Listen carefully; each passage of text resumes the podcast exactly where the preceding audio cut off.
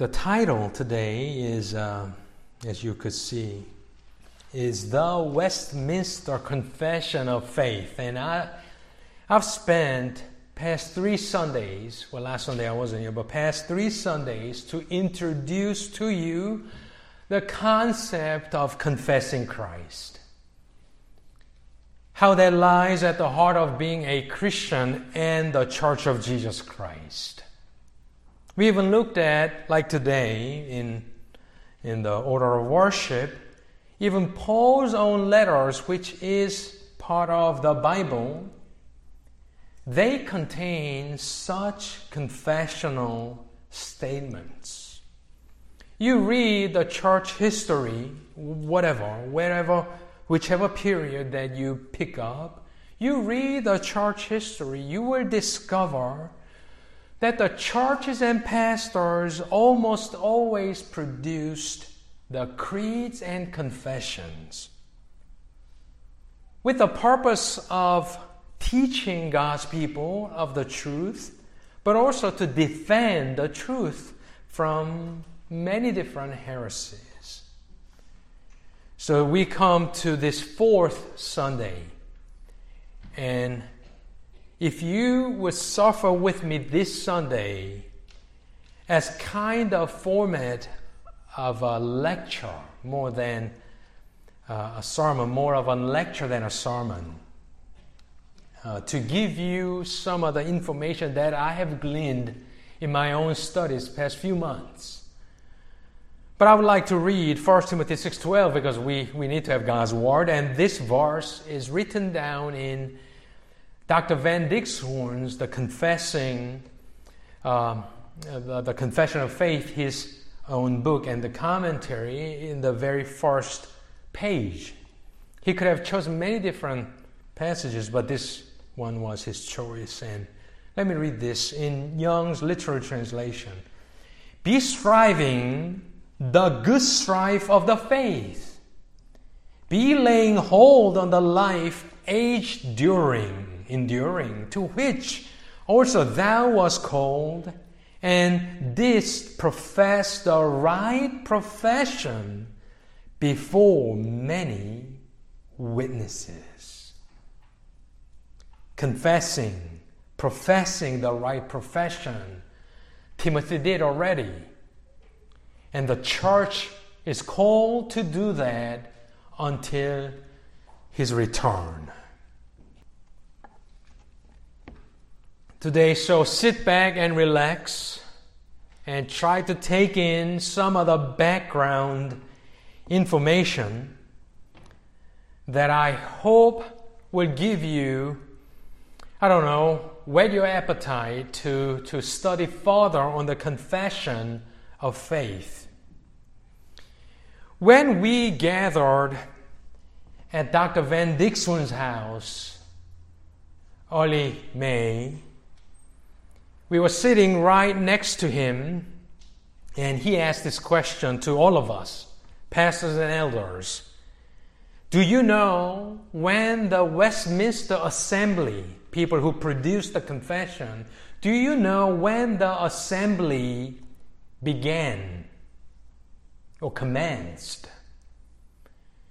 And I'm proud to say only I was able to quote from the memory and gave the right answer. I said, July 1st, 1643. July 1st was easy to remember. It's not July 12th. So it got stuck July 1st. What does that tell you? It was hot. It was not in the winter, it was not in the spring, it was not in the fall, but July 1st, hot summer day. The Parliament, English Parliament, has called the pastors from all over the England and Wales to gather to produce the confession of faith. 1643, I want you to remember that year, 1643. If you are hearing this for the first time, it is, it is a random year. 1643. It's like saying, I don't know, 1615. I don't know what was going on back then. But 1643 was such a year to me. When I hear 1643, it didn't make any sense. 1643, what was that? Do you know 1517? The Reformation is 1517. October 31st, 95 thesis. We know that. What is this weekend today? July 4th weekend. When was it? 1776. Why do we celebrate July 4th? Because the Second Continental Congress, they ratified and declared independence from whom? From the British Crown, English Crown. That's 1776 for this country. 1643, July 1st, is like that. The confession of faith will function not only to profess and confess our faith in Christ, but it will also serve in some sense as a declaration of independence from then the King of England, Charles I, and his Archbishop, William Laud, the Archbishop of Canterbury. And they were suppressing the Puritan Reformation. They were changing everything back to a Roman church, a Romish church. So the confession back then, this is a great insight. When I hold up the confession of faith, for us is document for our doctrine, doctrines to believe and confess. Back then, this was also a political document. I want you to remember that. For example, if I say in 1643, I am a Presbyterian, I am not saying I go to a Presbyterian church on a Sunday. That's how we think. You're a Baptist, you go to Baptist church. You're a Methodist, you go to Methodist church. You're an evangelical and you go to church. If I say I'm a Presbyterian now, they say that's Presbyterian, first Presbyterian, second Presbyterian church that you go to. Back then, there was no such thing. You go to church in England, a parish church, usually one in one village. But when I say back then, if I say I'm a Presbyterian, I am making a political statement as well. I am denying that there is such a person over me like a bishop. When I say I'm a Presbyterian, I deny that there is a church hierarchy over me who could tell me what to do, how to worship, and so on. So I am rejecting bishop or bishops, and I am also rejecting bishops are not self appointed. Somebody's appointing bishops. Who is? Who is doing that? Archbishop. He has authority to appoint bishops. So you are denying Archbishop's authority. Who has, who has given the Archbishop the authority to appoint bishops? The king, the crown. So when I say I'm a Presbyterian, I am risking my life. That's why not many people were Presbyterian in England. Only the Scots were. They were, they were away from the English crown. So when you read the Confession of Faith, when you come to the chapter, let's say a synod, on how the church, churches of, church of Jesus Christ to be governed, you, you pay close attention to what they are saying, and they are making also a political statement. If you're a king, you don't want that. You don't want Presbyterians. You want them to obey you. You want to send your own bishops and tell them what to do. So I want you to remember back then in 1600s, the confession of faith will also function as not simply as confession of doctrines, but also as a political statement somewhat and that's how you would make military alliances. as well. 1643 is important here because 1642 summer the English Civil War began between Charles I and the Parliament. It has been going on for decades. They didn't like the tax.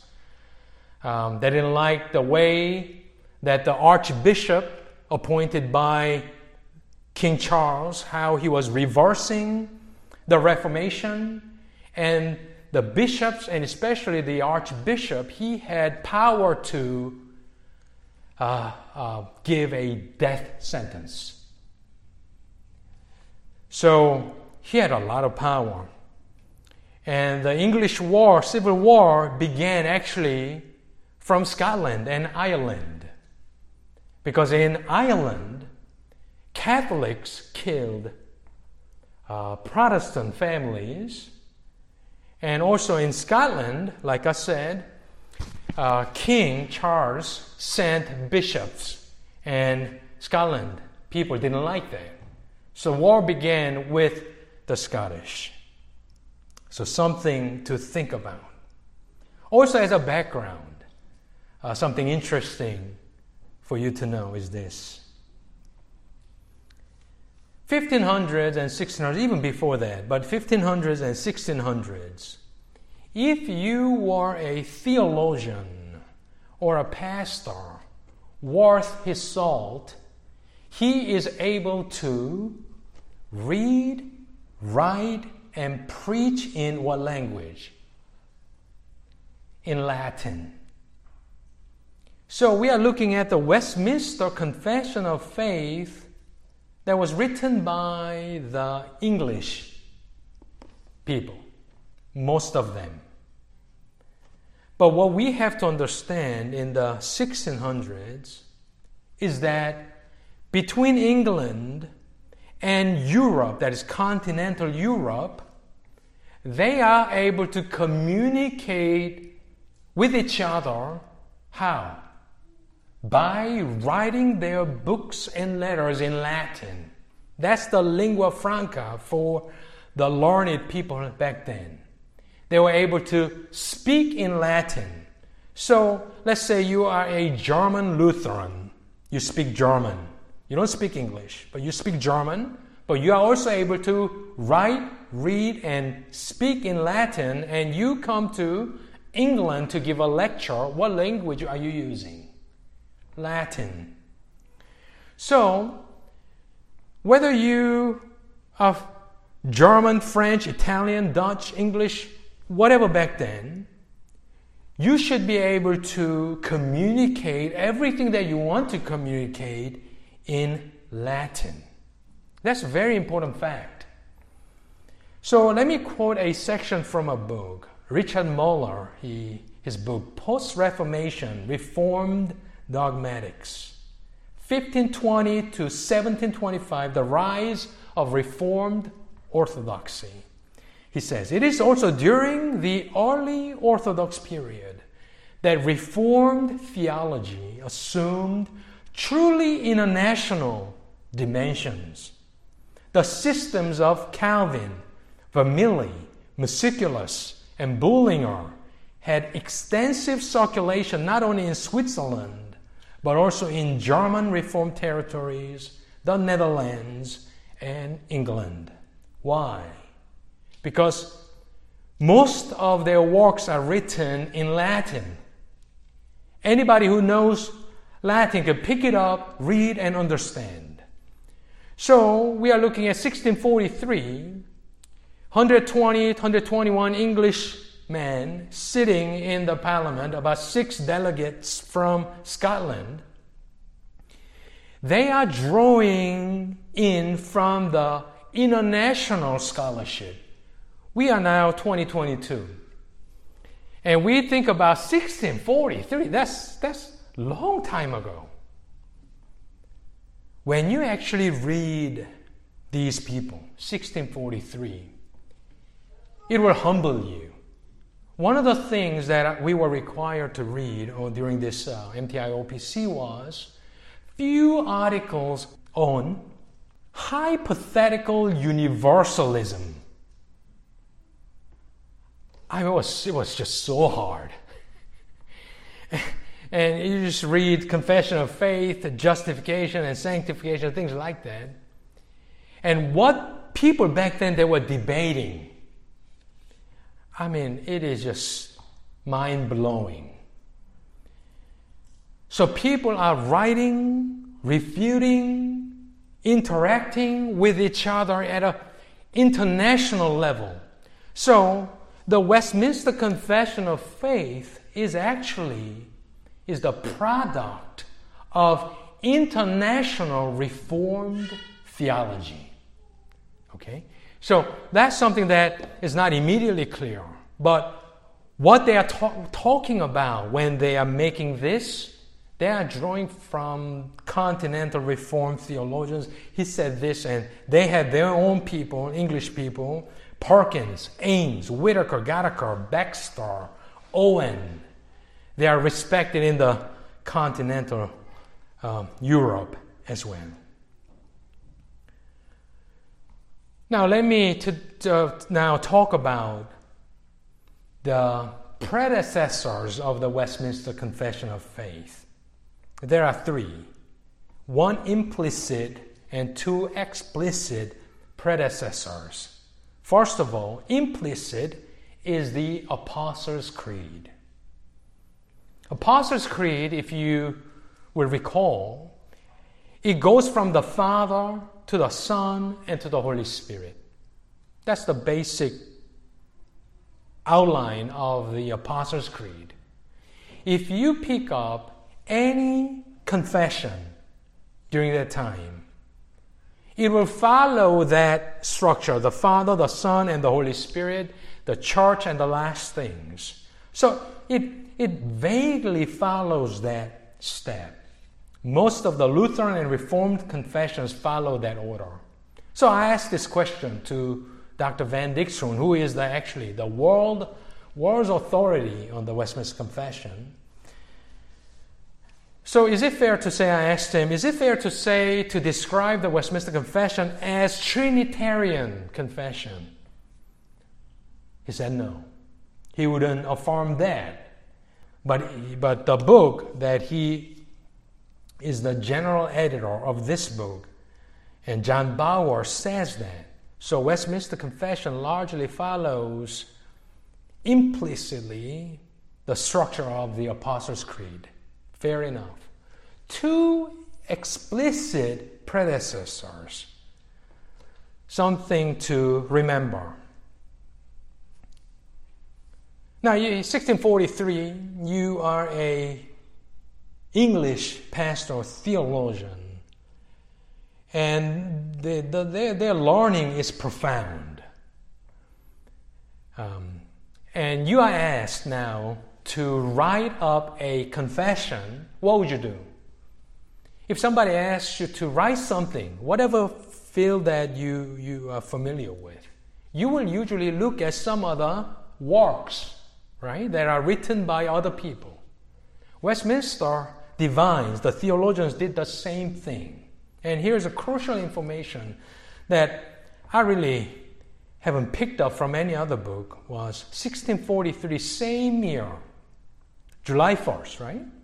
Same year, the book was republished, and the name of the book was The Harmony of the Protestant Confessions. I told you it was an international scholarship and it was a robust interactions between all of the parties involved and everybody knew who published what. Who published in Italy and they want to read it. If, if somebody of fame produced something in Dutch, they want to read about that. So they are exchanging, buying, translating, reading, and so on. And one of the books that was republished was The Harmony of the Protestant Confessions. Basically, what that book was was the collection of the continental confessions, and there were a lot. So, the, the divines at the Westminster Confession of Faith, the Westminster Assembly, they had this like a, this is like a dictionary. They want to see what the Protestant churches are doing in the continental Europe. So, according to John Bower, they picked up from that book the order and the structure of the Westminster Confession of Faith, using that book as their template. Right? They don't want to reinvent the wheel and say, oh, what should I say? You know, what, what should we talk about? What, what should we write as a confession? Or why don't we look at some of the things that other people did? And they just so happened to have that in 1643. They had it as a collection, the harmony of the Protestant confession. So Westminster Confession will follow the pattern set by other churches in Europe, and they want to do that because they want to say, we trace our heritage back to the general church of Jesus Christ. We are not unique. We are not doing something new. We are basically doing what all other churches are doing. So they had this big uh, book for their use um, as, as their template. The order and the structure they follow from that book. Second one is this. Second, their explicit predecessor for the Westminster Confession of Faith. I've, I've known this from another book um, that was published about a decade ago. Letham, Robert Letham, he's an OP minister too professor that the Westminster Confession of Faith, it began in 1643, was adopted in 1647, but Letham said in his book that the Westminster Confession of Faith is very similar to the Irish Articles. Civil war is going on in England. How many nations are there there at the time? There's English, England, there is Scotland, and there is Ireland. Uh, each nation had its own confession. Let me tell you those things. On the English side, Church of England, correct? Church of England, which is an Angli- you know, Anglican church, they had the 39 articles, 1562, 1562, 39 articles. Still, you go to any of uh, Anglican church, you look it up, their communion will use the 39 articles just like we are using the Westminster Confession of Faith. 39 articles for the English church. Scottish people, they had their own confession. Scottish Confession of Faith or Scots or the Scots Confession, 1560. Who wrote that? John Knox. Who wrote 39 articles for the English church? Thomas Cranmer. He wrote 42, but they reduced it down to 39. So each nation and each church, they had their own national confession. 39 articles for the English, Scots confession for the Scottish, but on the Irish side, they had the Irish Confession. Who wrote that? Ireland is traditionally a Catholic land. But at the time, the top guy for the Irish church was someone named James Ussher.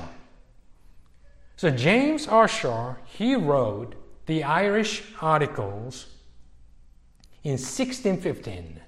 I know it's hard to follow, but the Scottish and the English ones in the 1560s, but the Irish one was written in 1615. Where are we? When are we? 1643. So Irish articles was the most recent one.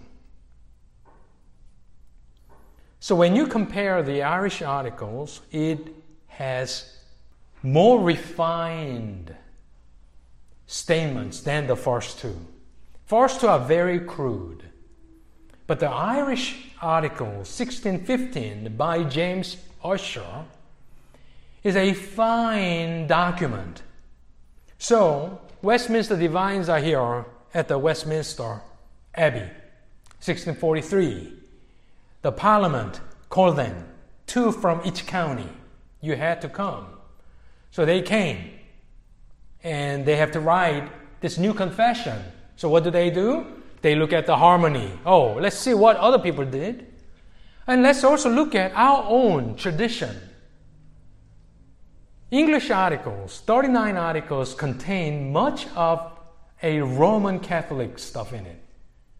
So Scottish people, they don't like it.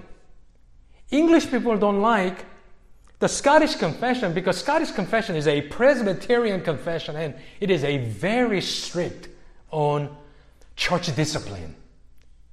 I mean, it's just amazing what they say in the, in the confession. So English people say, Parliament says, we don't like the Scots confession. Scots say, they say, we don't like English confession. So what's left? The Irish confession. And Irish confession is the most advanced one, which, like I said, I knew from Letham's book about 10 years ago. But it was not until this spring when I was reading this book. John Bower, John Bower is an MD. He's a, he's a doctor. And he said, I'm bored. Uh, I am going to collect all the known existing manuscripts of the Westminster Confession of Faith, and I am going to compare all of them and produce the most accurate Westminster Confession of Faith without error. So, half of the book is the introduction where you see all these flags that are put in. Half of them is the most accurate text of the Westminster Confession. In this book, John Bower has sections where he compares the Irish Articles on the one side and the Westminster Confession on the other side. When I read them, I almost cried. Because that beautiful, profound statements that you find in the Westminster Confession of Faith, not everything, but a lot, was taken directly from the Irish articles. And I was crying. Uh, I thought the Westminster Confession of Faith was produced purely by the Westminster divines. But what do they do? They copy. They go to Irish articles and say, that, that sounds good. And why don't we just use that? And some portions are just word for word verbatim copy from the Irish articles. So, conclusion is this James Ussher is the father of the Westminster Confession of Faith. I don't think that's a stretch. Some of you think, yes, so that is the pre existing document they use. Not entirely, no. Westminster Confession obviously is better. But they use that platform by the James Ussher in the same sense as William Tyndale is the father of the King James Bible. Because King James Bible is not a new translation. They take Tyndale's Bible and they just tweak it. Just like LSB, they take NS, NASB and they tweak it. So Westminster Confession didn't start from the scratch, is my point. And they had it had predecessors. Implicit was what? Implicit one was what? The Apostles' Creed. But two more uh, explicit one is the harmony of the Continental Confession, and most important document that they used is the Irish Articles by James Ussher. Now let me devote next few minutes into this section this, this was missing, missing puzzle, at least for, from my perspective, something that I wanted to know. Um, and let me try to tackle this how it was done, how Westminster Confession was done. This is important because if you look up in the Amazon Westminster Confession of Faith, you will find the commentaries. But you will not find such information that I'm about to share, and, and it, I believe it comes mainly from this, some from even B.B. Warfield's work. 1643 again, July 1st, they gather. Parliament is now the new king, and they're fighting. And king is in Oxford. He ran away. And he is there. Westminster Abbey is in the Westminster city, and it was never overrun by the royalist force. So they're not fighting outside. The war is waging far away from where they are sitting. But when they gather, the parliament gives them the order, and they have to listen to them. And the order is this you guys revise the English articles. What was that? What's the name of the English article, Faith? 39 articles. So July 1st until September, for three months, July, August, and September 25th, for three months, the Westminster divines, we call them, pastors and theologians, they are doing what? They are revising the English 39 articles that they've been using. But in September, something else happens. I told you, civil war is going on with, with a parliamentarian forces against royalist forces. But now, in the beginning of the war, king's side is winning. So the parliament is losing. So what do they do? They need manpower. And they turn to whom? They look up and they, they, they find Scottish people. They want Scots to come down and fight for them. They want to make that military alliance with the Scottish people. So in September 25th, they signed this contract known as the Solemn League and Covenant. You can pick it up and, and read.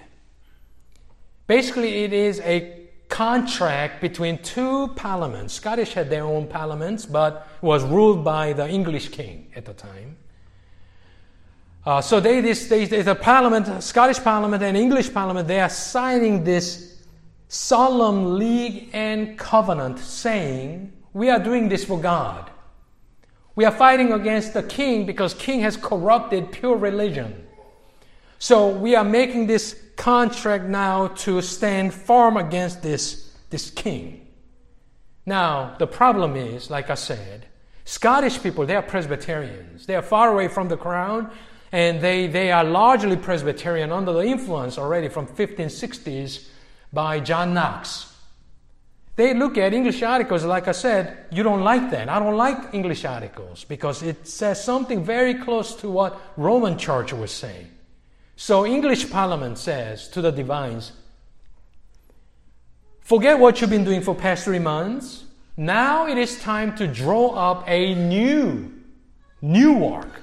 So the Westminster Confession of Faith truly begins in that fall, September. So, what did they do for past three months? They've been revising what Robert Norris says. When the Confession of Faith came to be drafted, that's a new one, the clear and defined thinking that resulted from these first debates on the revision of the 39 articles reduced the time needed for discussion and conduced to the clarity and conciseness that are hallmarks of the Westminster standards. So, for three months, they revised first um, 15, first 15 articles, 15 or 16 articles of the English articles, but they are the core doctrines of, uh, of faith. So they had already run through with that. So when the parliament says start a new one, they already have materials to write the Westminster Confession of Faith. How did they do this? By doing this, which they have learned during the summer. There were three standing committees. They divide 120 people into three groups and assign to each group certain topics. Group one, you get creation, you get the scripture. Group two, you get justification. And the exact division is here. So they assign to three standing committees different topics. And what they do is they break it in, they break into sessions and they debate. They write their own articles. And they come together and they will go by point by point, article by article, and they will have open debates. You see how it works? You do the pre work, you divide and you do your own writing, and you bring it back. And let's say today is the session 125. Let's talk about justification. So, group two, you guys been working on justification, bring it up here. And somebody will read. And then now it's open for discussion. And people will stand up, will debate, and think about that. There was no AC. Largely, they are middle aged men, and you do not have PowerPoint and the wordings discussing theological points purely by listening, jotting down. How do they write? They don't have pens. They have ink and pen and some papers, and they have to write it down. It is, it is, it is a lot going on. So three standing committees of they revised first 15 articles in three months. And from those three months practice, they get the headings 33 chapters, procedures. How are we going to write? When you put 120 men to draw up a confession, how, how do they do it? By doing that, procedures, and inventory of insights. Fun facts listen to this. From July 1st, 1643 to 1649 February, it held 1,163 sessions. Their daily schedule was this 6 a.m., there's a prayer meeting and preaching, 6 a.m. 9 a.m., the debates begin. 12 o'clock to 2 o'clock p.m., 2 p.m. is their lunch break. 2 to 5 p.m. is their final session. 126 from Scotland and 40 lay persons from the parliament, and all in all, we are looking at about, I don't know, 160 people. But what I heard is that average attendance was low. I thought 120 Westminster divines, all dressed in white. They gather, and everybody sitting down and writing their statements. But men are oh men, and after lunch, nobody comes back. so, so there's a plea saying, You guys need to attend. And Dr. Van Dixhoorn said more than one time that they had more than six pints of beer in them at all times. And I asked this very smart question to him that nobody was asking and no book will discuss. I asked him, Who's paying them? I mean, it's a serious question. 120 people, war is going on. Most of them are married people. 1643 to 46 and 47, they adopted uh, uh, Scottish Church. So, about five years, you're unemployed. You're sitting in the Westminster Abbey from 9 to 5. Where do you sleep? Where do you go to eat? Where's your family? Who's paying them? And I asked this question early on to Dr. Van Dixhoorn, and he said, That's a good question.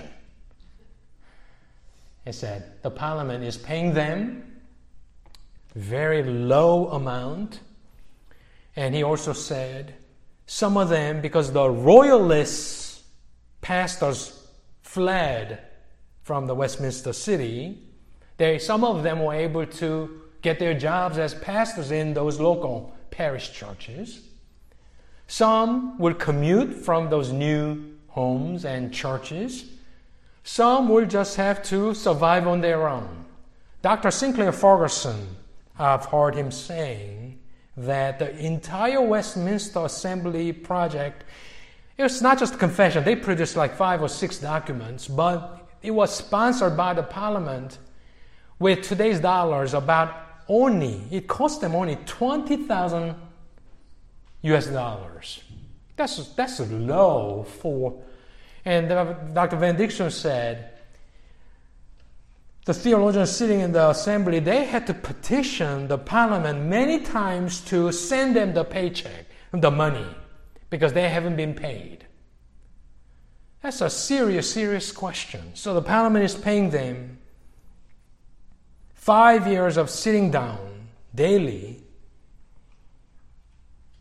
and as I was thinking about the entire process, it dawned on me that Westminster Confession was drawn up with a very similar process like what we do in our presbytery meetings. That's exactly what is happening. You divide them up into groups, committees, and you appoint chairs, you send them away, and you come and you debate, and people fight. People who want to talk, they will always talk. No matter what the discussion, they will always raise their hand. They will always talk. Dissenters will always dissent. So as I was studying all of that, it, it basically finally dawned on me it is basically like sitting in a presbytery meeting for five years, nine to five, every day. If I would ask Elder Tom if anybody had ever said in the presbytery meetings, I don't know, I would run away. I would open the window, I would jump out, and I would go. I would run away, far away from that assembly. It, it is a monumental task. It, it, it, it is a lot. It is not a person writing down. So many confessions up until that time, they all had primary author. It is usually one person writing everything, or a couple of persons. Westminster Confession of Faith has some Irish articles help. 1517, now 1643, about, about 100 years, theology didn't stand still, it advanced. I will talk about it probably next Sunday, just a couple of points. And Westminster Confession will reflect that. But sitting every day, 9 to 5, oral debates, I mean, think about that. Think about doing that every day. That's what we have. Final one something that I've learned anew is this. What is the hallmark of the Westminster Confession? The brevity. How, how short it is, but at the same time, it says everything that it has to say with that beautiful, succinct summaries of, of those those, those words. That's the power of the Westminster Confession. It is very difficult to explain something. For example, what's the difference between justification and sanctification? You want to express it in, in like a few sentences. How was that achieved? With 120 people fighting over. And I read some portions that he said, John Bower says, from the minutes of, of Van Dixhoorn's work what they, what they talked about. Usually, same people speak. Imagine our own Presbyterian meeting. It is the same people. Same people speak. So you, if you're an unknown pastor, you're sitting there and big names, the theologians, the well-known persons, they are talking. So you're sitting in the corner quietly. What did they do? They make this genius move to make this possible. They make another committee called Warding Committee.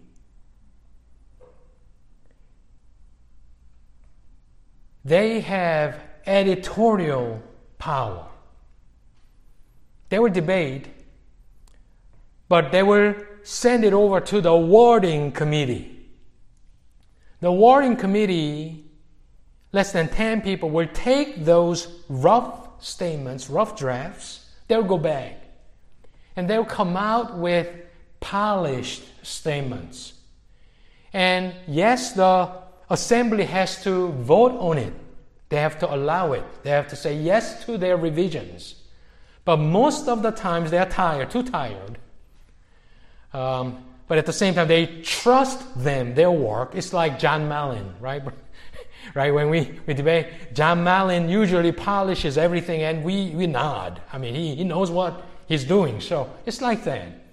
So all those debates, the fine points, they debate. Some people say this and they take it back to their room and they come out with these statements and they read it in everybody's hearing and they vote on it.